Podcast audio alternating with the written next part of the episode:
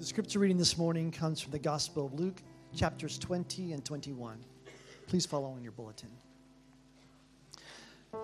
Now there came to him some of the Sadducees who say that there is no resurrection, and they questioned him, saying, Teacher, Moses wrote for us that if a man's mother brother dies, having a wife, and he is childless, his brother should marry his wife and raise up children to his brother. Now, there were seven brothers, and the first one took a wife and died, childless. And the second and the third married her. And in the same way, all seven died, leaving no children. Finally, the woman died also. In the resurrection, therefore, which one's wife will she be? For all seven had married her. Jesus said to them, The sons of this age marry and are given in marriage. But those who are considered worthy to attain to that age and the resurrection from the dead neither marry nor are given in marriage. For they cannot die even they cannot even die anymore because they are like angels or sons of God, being sons of the resurrection. But that the dead are raised even Moses showed in the passage about the burning bush, where he calls the Lord the God of Abraham, the God of Isaac, the God of Jacob. Now, he is not the God of the dead, but the living, for all live to him. Some of the scribes answered and said, Teacher, you have spoken well for they did not have courage to question him any longer about anything. Then he said to them, How is it that they say that Christ is David's son? For David himself says in the book of Psalms, The Lord said to my Lord, Sit at my right hand until I make your enemies a footstool for your feet. Therefore, David calls him Lord. And how is it he is his son? And while all the people were listening, he said to the disciples, Beware of the scribes who like to walk around in long robes and love respectful greetings in the marketplaces and chief seats in the synagogues and places of honor at banquets, who devour widows' houses and for appearance's sake offer long prayers. These will receive greater condemnation. And he looked up and he saw the rich putting their gifts into the treasury. And he saw a poor widow putting in two small copper coins. And he said, Truly I say to you, this poor widow put in more than all of them, for they all put out of their surplus put in the offering into the offering. But she out of her poverty put in all that she had to live on. This is god's word. We've been in a journey in the gospel of luke. If you've been with us for three years you've seen us go through 20 chapters up until this point. Not all at once just a little at a time and you would see that there are certain themes that Christ continues to teach on and talk about through the passage. One of the biggest themes that we've been talking about is the kingdom of God. It's a theme that's thread through the whole Gospel of Luke. It's this theme that he's trying to tell us or show us as Christ teaches that there's a big difference between our kingdom that we live in now the things that we value, the things that we grab onto, the things that we cling, the things that we deem important in God's kingdom. And today, he comes to probably the most difficult lesson for any of us to learn. It's the lesson that often and continually drags us away from God's kingdom. It's the lesson of our money. And what he basically is going to say is if you don't want your stuff to have hold of you, if you don't want to be controlled by your finances, if you don't want to be controlled by your money, if you want to, don't want to be controlled by your financial appetite, you need to give it away. Because the only way you can break a hold of something is by releasing it. And so, what I thought we'd do is we'd try a little exercise today in giving away. What I would like for you to do is take out your wallet.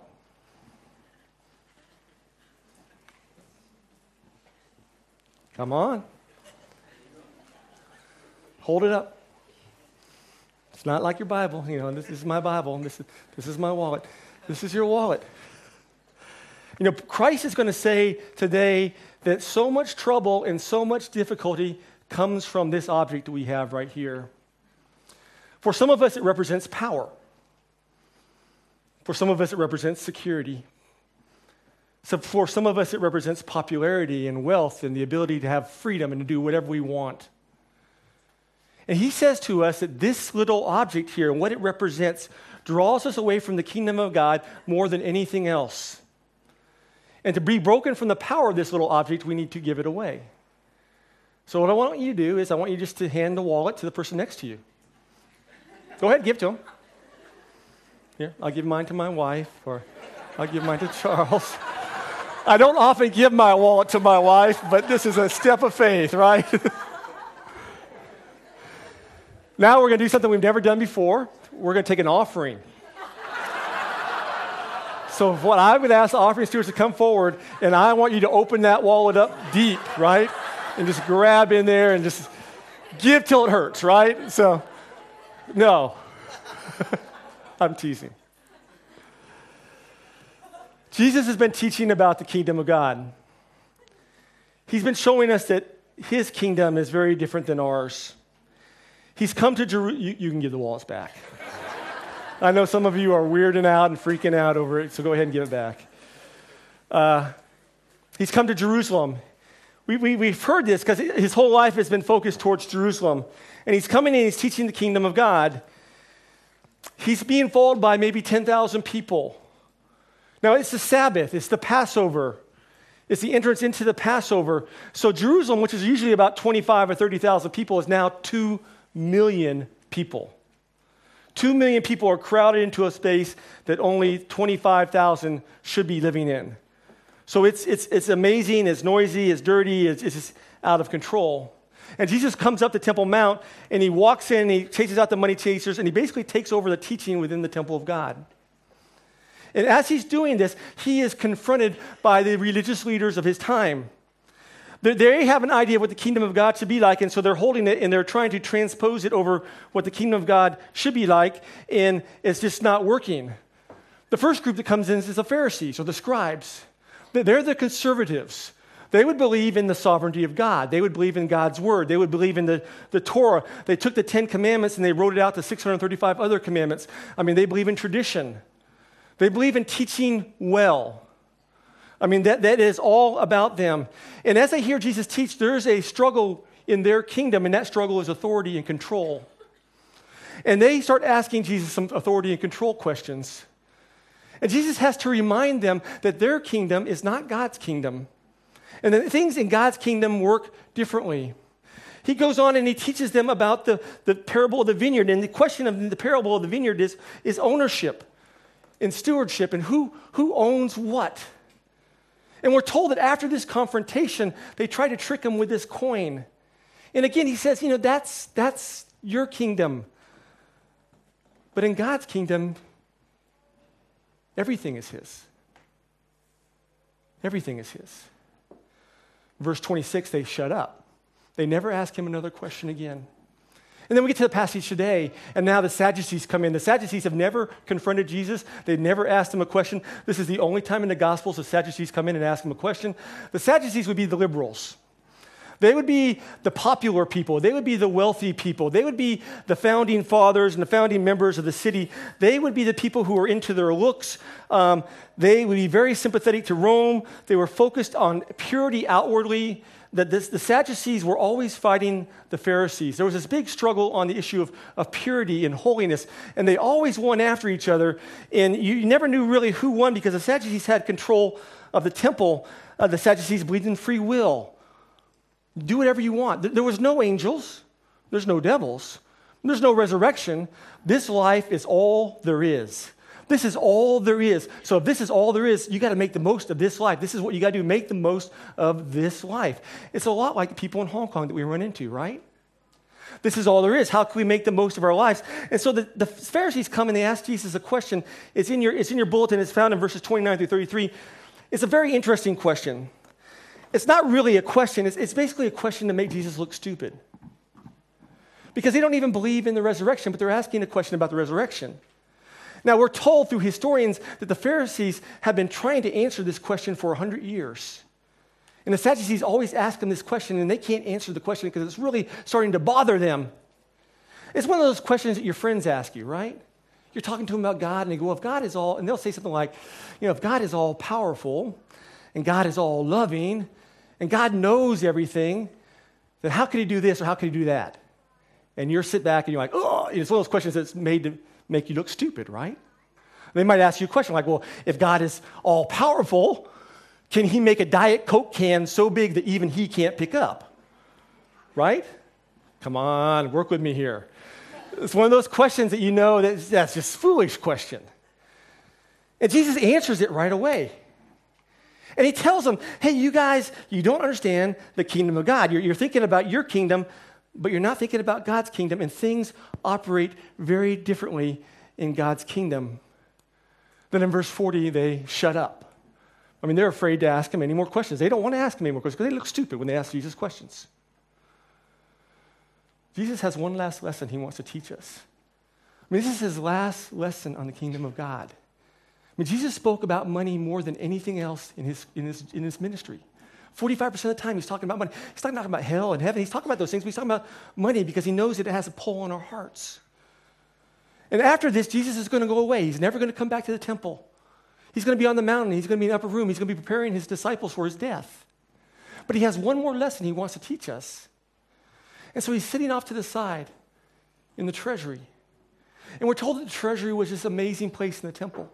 It was this huge, like, you know, the biggest place in, in the convention center is bigger than that. It's like the, the, the meat locker, the big hangar, the air, airplane hangar. It's, it's just massive airplane hangar. And as you walked into the temple, there would be 13 bronze containers. They were like a trumpet, a shofar, but it was the big part on the bottom and it would move up to the top. And people would come in and they'd give their offerings. Now, it was very interesting because some of them said for offering for doves, offering for wood, offering for frankincense, offering for clothing, offering for sin offering, old offering for sin offering, new offering for sin offering, and then there were six free willed offerings. And so before the sermon started, or before the, the time started in the temple, the people came in, and the historians tell us it was amazing. I mean, wealth and power and kings coming in, and people are carrying these big bags of gold, and they're walking in there, and they're, and they're dragging it, and they're dripping it off, and they have all this money in their hand, right? And they have this money, and it's kind of dripping, and, and they're walking, so they're drawing attention to themselves, and people are looking at them. And they come up, and some people say that actually the priest would be there, and they would count the money. And then they would say, Tobin Miller gave $5,000 a day. And people go, ooh. Daniel gave $1,000 a day. Ooh. Howard, he gives $10 in his chariot keys. Ooh. And we're told that people made a spectacle of themselves. They would paw in, and sometimes they would go, see if anybody was listening. Sometimes they would do this, and no one was listening. They'd go, and people would wake up. And so Jesus is watching people give their offering to God. And he realizes there's a collision happening in their kingdoms that their kingdoms are very different. And you see in the text, you read it there, what he says. There's, there's three things that I want to challenge us with to think about as we look at these last four verses. There's three things I think that Jesus wants to tell us about what does it look like to give in the kingdom of God. And the first thing he says is in God's kingdom, in the inverted kingdom, God sees everything. Did you know that? Verses 1 and 2 tell it. And he looked up and he saw. The, the word saw is a very special word. It means he understood. He looked in their soul. He understood what was going on in their life. And he saw what was going on in their life. And the rich came in and they're putting, and the word is throw, let fall, let tumble. They're throwing all their gifts in there. And as they're doing it, Jesus sees what's going on in their life and what's going on in their heart. And then this widow comes up. Can you imagine what she felt like? Following guys with bags of money and and this little widow comes up and she takes the two smallest coins. They're called lepta. It's probably the only Jewish coin talked about in the Bible. It, it actually, the word means peeling or shaving, or it means feathery. It means nothing. And you can imagine her walking into this temple complex. And what did the priest do? Did they look at her offering and yell it out? Or did they just look at her and go, oh, get out of here, go, get out of here. And she comes in there and she has these two little coins.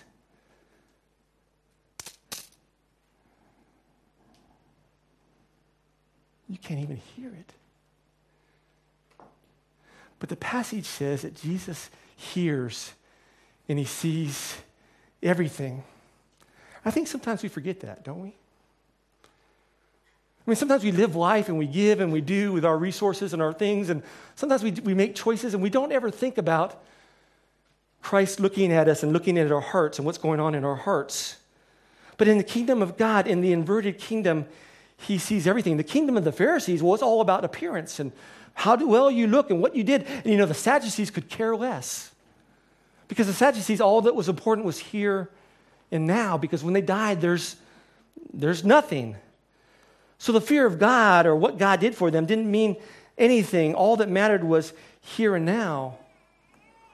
But the passage says here that in God's kingdom, He sees everything and how we give in our heart is very, very important because it shows us and it shows God what kingdom we are actually a part of. It's called stewardship. Jesus preached about it over and over and over in Luke. If you're faithful with this, I give you more. If you're not faithful with this, I take these things away. Jesus, God, sees everything in his kingdom. And what we do with it is very important.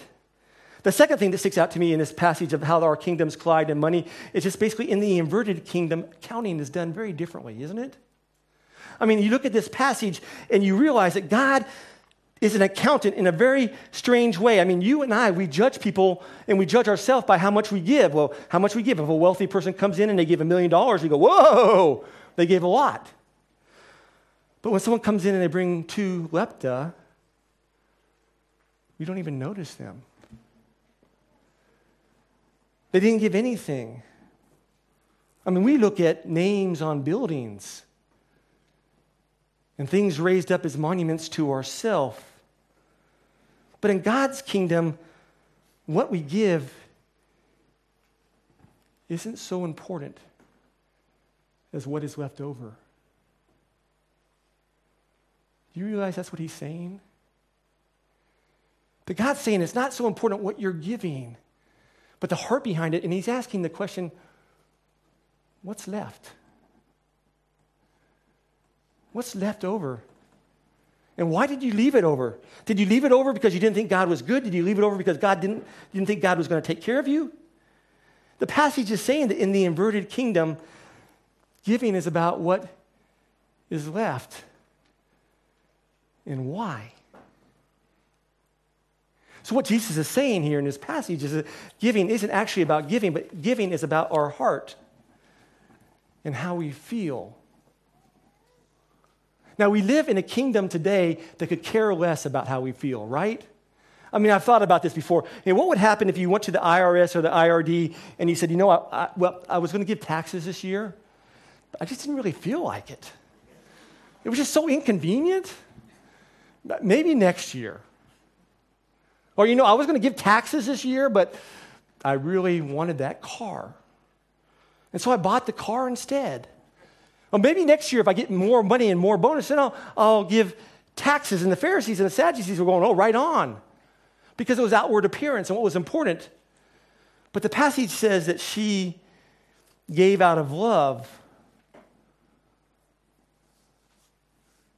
That it was an act of worship. So the question I have to ask myself is how do I give? I mean, when I give my money, what am I thinking? Am I thinking that God's going to supply all my needs? Or do I think if I have just enough left over, I can do these things and do these things and that's okay? But in God's kingdom, sacrifice is what is praised. I mean, if you're like me, sacrifice means, well, I'm not going to eat at Ruth Chris this weekend, but I'm going to eat at another steakhouse. But in God's kingdom, sacrifice means not eating steak that week. And I realize if we're honest, if I'm honest, we don't really sacrifice very much. Do we? Jesus says here that in the kingdom of God, in the inverted kingdom, it's not what we give that is important, but it's the heart behind it and what is left over. And finally, what we see here is in God's kingdom, in the inverted kingdom, that even the smallest amount given, if it's given in love, in faith, can do amazing things. I mean, he says here in verses 3 and 4 look at this lady. She's given more than everybody else. And if you think about that, you know, she's given these two little coins, they're nothing. But in God's world, he can use these two coins to change everything. Do we believe that? In 1966, you've, you've heard him speak two weeks ago, and I've seen it happen over and over in lives. John Bechtel, when we had our anniversary, John came up, and his dad was here after the occupation of World War II, and he started all the churches that basically birthed our church. And John Bechtel told us a story about 1966. He and Donna come, and their goal is to reach children of Hong Kong. And he said that at that time there were 4 million people living in Hong Kong. 2 million of them were 18 years or younger. And they prayed about how can we reach the kids? What are we going to do? What's going to happen here? How can we reach these kids? And they got this idea we're going to start a camp. And so they were looking around for almost a year, and they found this piece of property in Fanling. It was about four acres. But the, the bad thing was the government had just built this $1 million building on it, but it wasn't being used. And so John goes to the government and says, Hey, we, we need this. We want to reach, we want to minister to the youth, the children of Hong Kong. Can you give it to us? And the guy's thinking about, blah, blah, blah. okay, I'll tell you what, uh, this is 1966. We can sell it to you for $240,000. Now, John was making like $50 a month. And he's like, that's crazy money. I can't, there's no way I could do that. That's impossible. He goes, well, we'll sell it to you for $240,000. And as John was in the office, there was a guy who was in charge of fundraising for his denomination, and he heard it. And He said, John, that's no problem. I can do it. And so that guy went back to America. And for four months, he stumped churches and talked to people and asked for money and asked for funding. And, and, and at the end of four months, John gets his letter. And it starts off Dear John. it's really bad when you start off, you know, even. I'm sorry, but we've tried for four months and we've had no response no one's given anything. Please find the letter that came in from little Belinda Holmes. And in the package, there's a little letter from Belinda Holmes. She's 14 years old. She'd heard the guy speak at the church. And she wrote this letter out to John. And she said, Dear John, I want to be a part of reaching kids in Hong Kong. I want to use my money. I've stopped eating ice cream for two weeks. Here's my $1.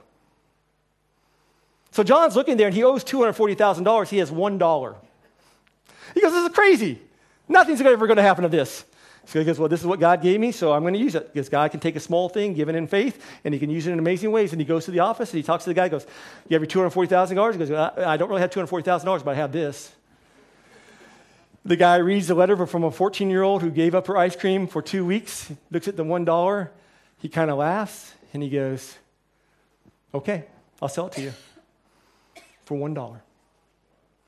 And since that time, 1.3 million children in Hong Kong have gone through that camp. 1.3 million. And over 120,000 of them have said that they have come to the Lord because of that. In God's kingdom, small amounts given in faith can do amazing things. Now, I have a lot of other questions to ask Jesus when I get to heaven when I see this. You know, like, well, why didn't you just go up behind and take the money and give it back to her and go, here, here, daughter, you need this more than I do? But he didn't. He allowed her to give out of the joy. I mean, why didn't he let her give? Because he knew that the temple was corrupt. You're being a bad steward. But he didn't. He allowed her to give out of joy because he knew that in God's kingdom, in God's inverted kingdom, small things can do amazing things. Listen to what I'm saying. I'm not saying that God wants your money. God does not need your money. God wants you. God wants you. He wants a relationship with you. And He knows that money has such a strong pull on us that until we give that up, we're going to have a hard time living in His kingdom. So the question is what does our giving say about us? If Jesus were watching us as we came to put our money in the offering box, what would he see in our heart? What would he think about us? I've often thought that Jesus is watching this lady, this poor widow, come and give her everything. And I wonder if Jesus is thinking in his mind, in three days, I'm going to the cross and I'm going to give everything for her.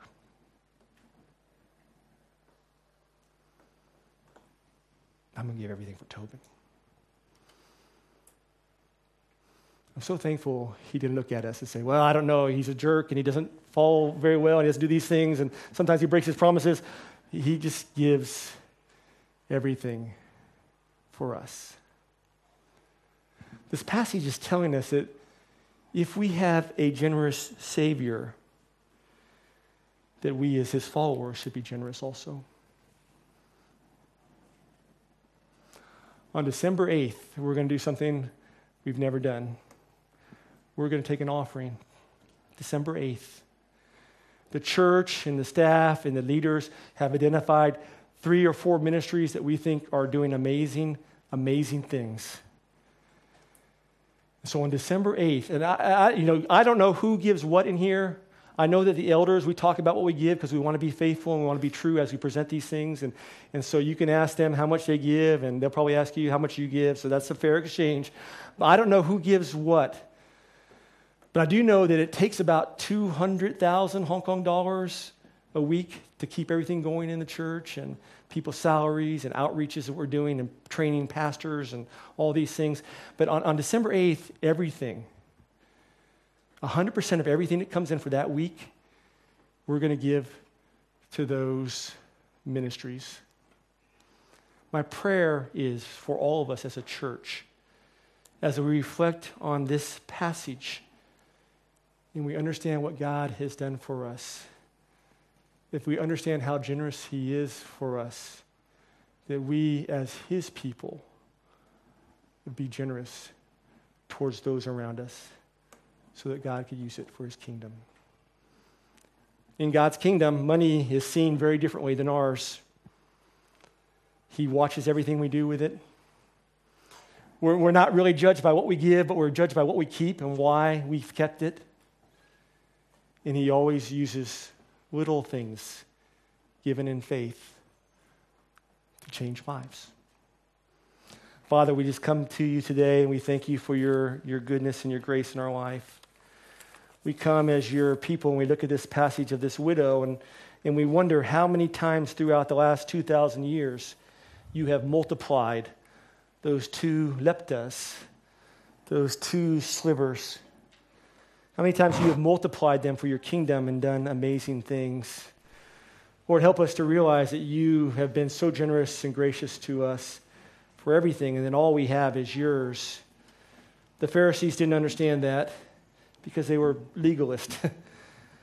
the Sadducees didn't understand that because they just couldn't care less and they wanted to party. And sometimes we bounce back and forth between both of those extremes. Lord, I pray that we would see you as you really are. Father, I confess in my life, I confess that you have been so abundant, and many times I have squandered those things. I want to repent of that. Lord, I pray for our church. I pray that you would forgive us as individuals and as groups and how often we've wasted your resources when you were waiting to do amazing things. Amazing things if we were willing to step out in faith and trust you. So we come before you now and we just pray that you would change our hearts. Help us to see your Son as he truly is. Help us to understand the depth and the breadth and the width of the grace and mercy you've given to us.